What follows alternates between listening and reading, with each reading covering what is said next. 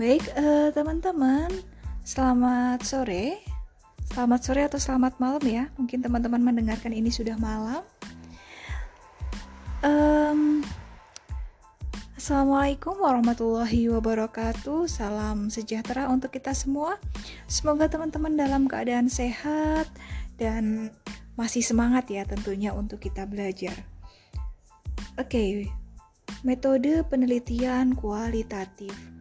Kalau kita mendengar metode penelitian itu sebenarnya sih teman-teman, saya lebih nyaman untuk uh, menjelaskan ini secara offline ya, karena memang ketika kita bicara metode penelitian itu uh, praktik itu akan lebih mudah dibandingkan mungkin teman-teman hanya mendengarkan saya.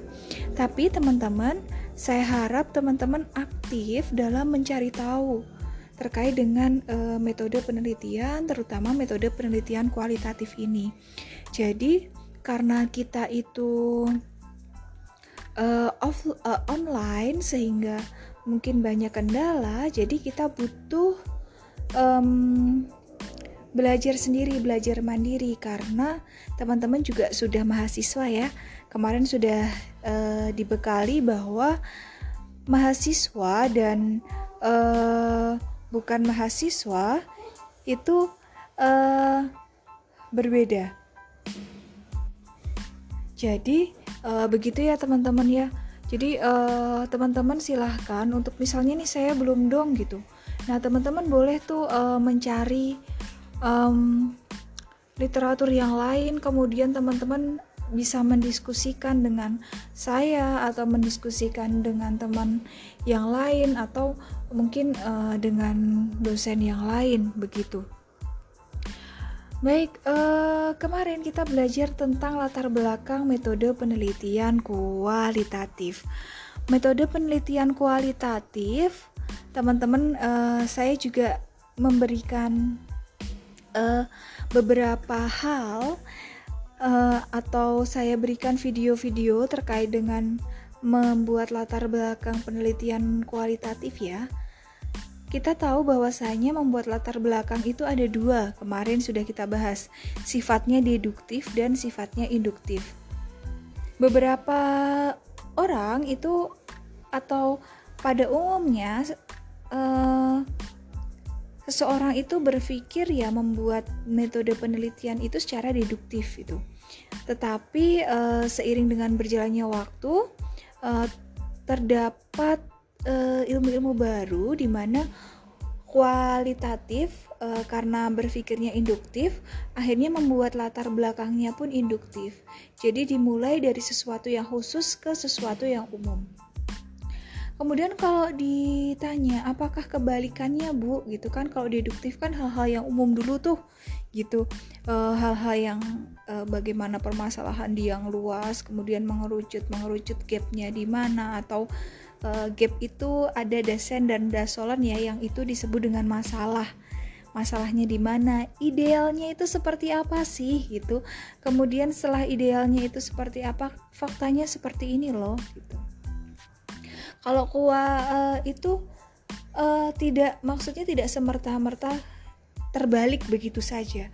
Karena kalau kita berbicara kualitatif dan kuantitatif nanti akan berbeda terkait dengan misalnya variabel.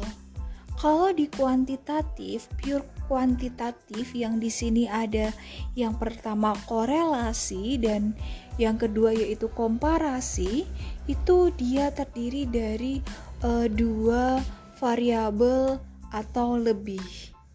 Ada variabel X, ada variabel Y. Tetapi kalau kualitatif kan tidak gitu. Jadi uh, fokus kepada masalah apa yang akan teman-teman uh, teliti. Biasanya uh, permasalahannya satu aja seperti itu dan penelitian kualitatif ini kalau kita berbicara tentang tema ya, tema penelitian kualitatif itu semakin dia fokus itu semakin bagus. Kenapa sih uh, semakin fokus itu semakin bagus? Karena uh, ketika semakin fokus itu kita jadi semakin mendalam teman-teman dalam uh, nanti mencari data. Kalau belum fokus, ini ke apa ya? Kadang kesulitan uh, peneliti kualitatif ketika kita uh, permasalahannya masih yang atau permasalahannya itu masih ada masalah ini nih di sini ada masalah ini ada masalah ini. Kemudian masih terlalu umum sehingga nanti bingung bagaimana mengambil datanya. Karena kualitatif ini sifatnya lebih ke mendalam bukan general secara luas. Nah berarti dalam mengambil tema sebaiknya itu fokus agar kita nanti juga lebih mudah dalam hal memetakan permasalahannya. Mau pakai studi kasus, mau pakai fenomenologi, mau pakai grounded, tergantung apa? Tergantung tujuan dari penelitiannya. Mau apa sih penelitiannya? Jadi seperti itu. Nah, kalau uh, Bu latar belakang itu apa? Kemarin sudah juga ya.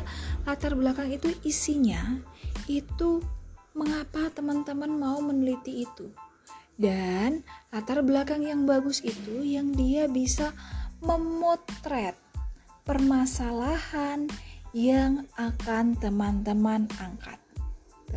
Kalau dia bisa memotret gapnya jelas atau antara harapan dan kenyataannya itu jelas, itu biasanya itu adalah uh, latar belakangnya bagus gitu.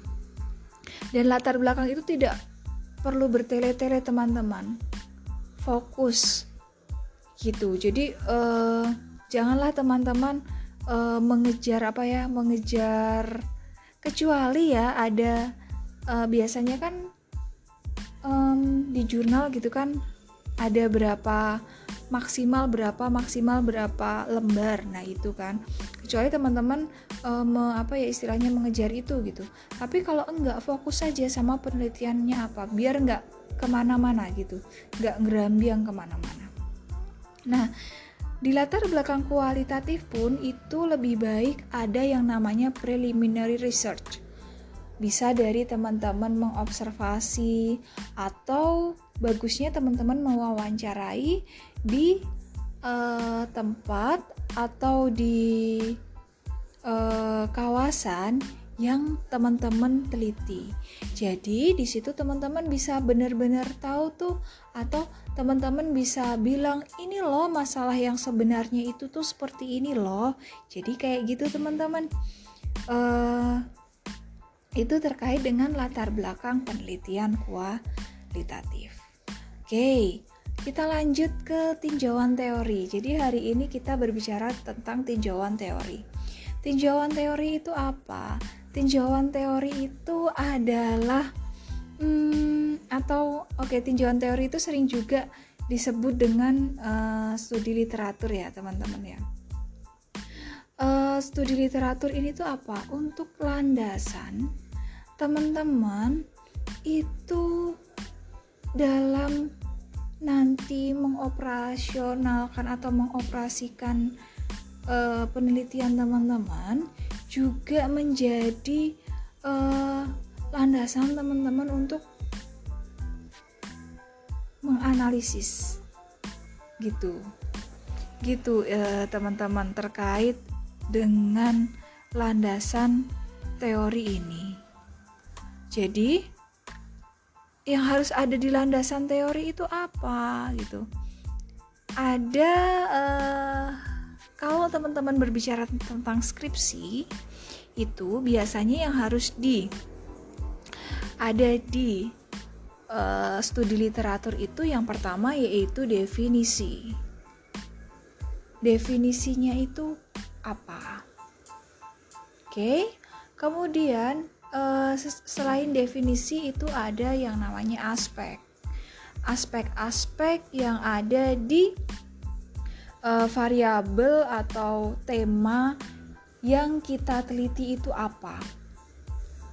Kemudian setelah itu ada apa lagi?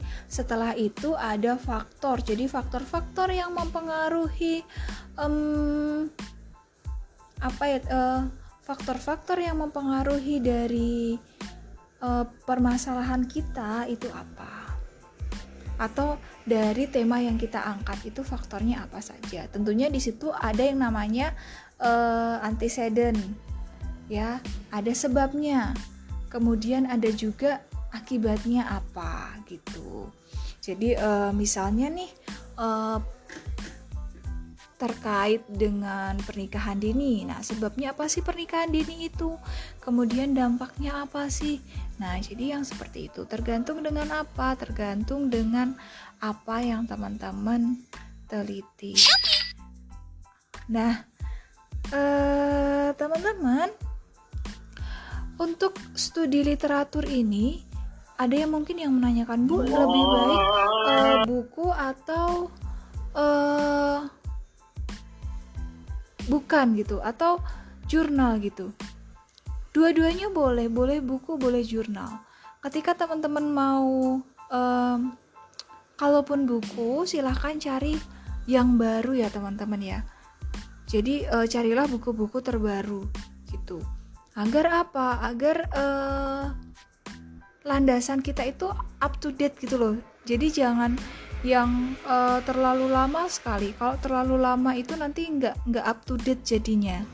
Nah, ketika nggak up to date itu uh, akhirnya ya kita akan kalahkan uh, apa? Uh, sorry, maksudnya di sini data yang kita berikan itu akan um, data yang kita berikan atau landasan teori kita itu akan jadul gitu.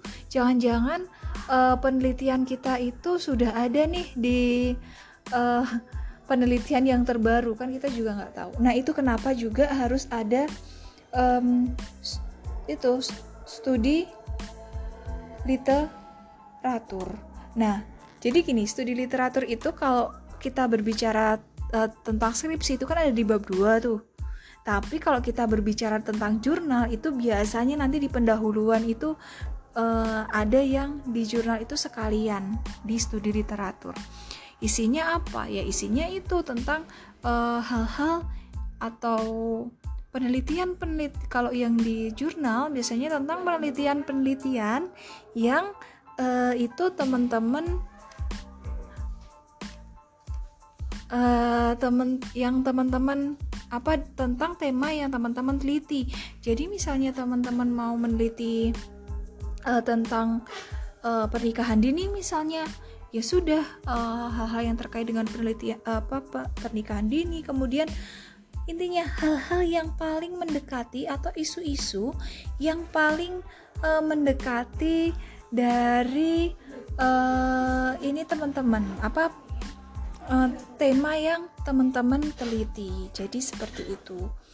Nah, tapi kalau yang di bab 2 itu biasanya ada definisi, kemudian ada aspeknya apa, kemudian ada faktornya apa, kemudian sebab akibatnya apa gitu. Itu bisa teman-teman dapatkan dari buku, bisa teman dapatkan dari jurnal.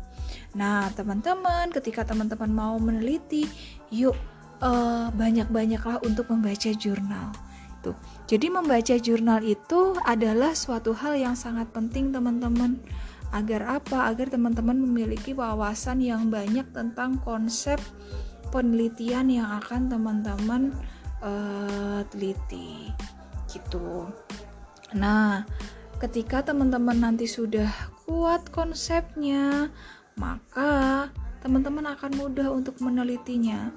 Jadi ada beberapa hal ketika kita itu tidak paham dengan konsep permasalahan yang akan kita teliti, akhirnya gerambiang atau akhirnya kita jadi salah tuh dalam uh, memetakan permasalahan.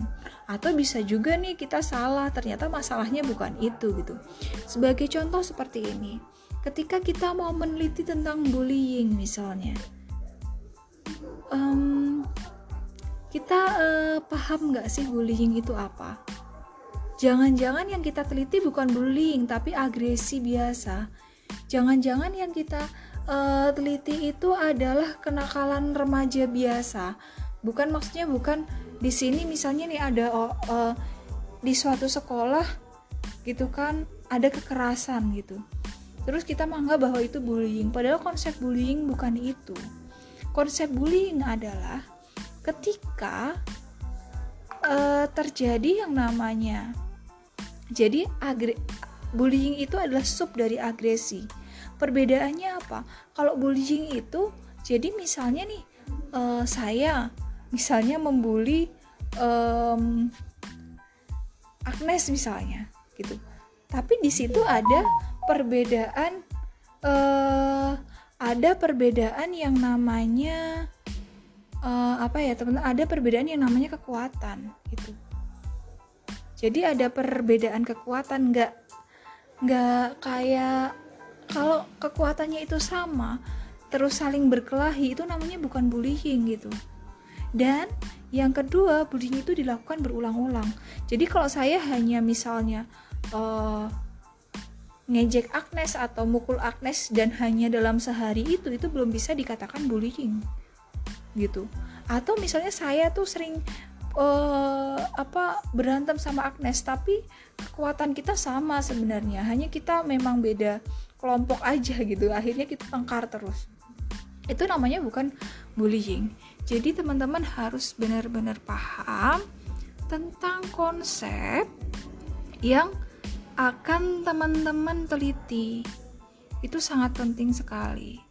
Nah, salah satunya dengan cara tadi hmm, teman-teman sering-sering atau banyak-banyak baca jurnal terkait dengan permasalahan yang akan teman-teman teliti atau tema yang akan uh, teman-teman angkat. Gitu ya teman-teman ya. Nah itu tadi.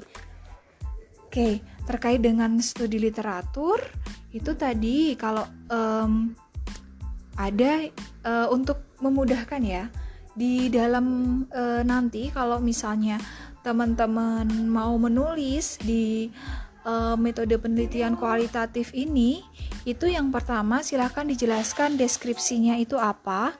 Yang kedua yaitu silahkan dijelaskan tentang aspeknya jika ada, kemudian faktor-faktor yang mempengaruhi dan e, sebab akibatnya teman-teman.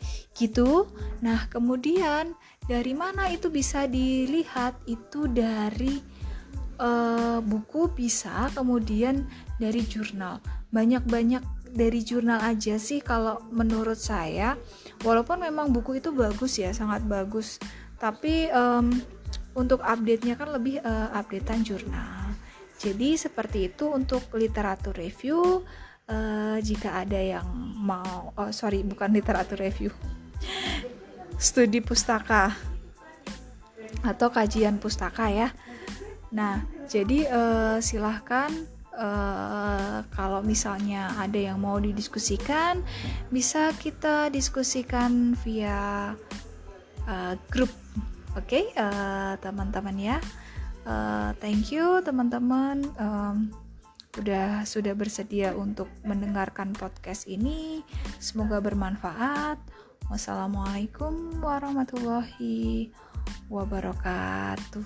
Oh iya teman-teman uh, sorry sorry sorry. Uh, teman-teman um, sudah ini belum ya? Uh, bagaimana cara uh, mencari jurnal yang baik seperti itu? Kalau misalnya uh, saya yakin mungkin di metode penelitian kuantitatif atau mungkin di mata kuliah yang lain mungkin sudah diajarkan ya Oke, okay. kalau ada yang mau didiskusikan boleh ya teman-teman. Kita lanjut di WhatsApp Assalamualaikum warahmatullahi wabarakatuh. Tetap semangat, jaga kesehatan ya teman-teman.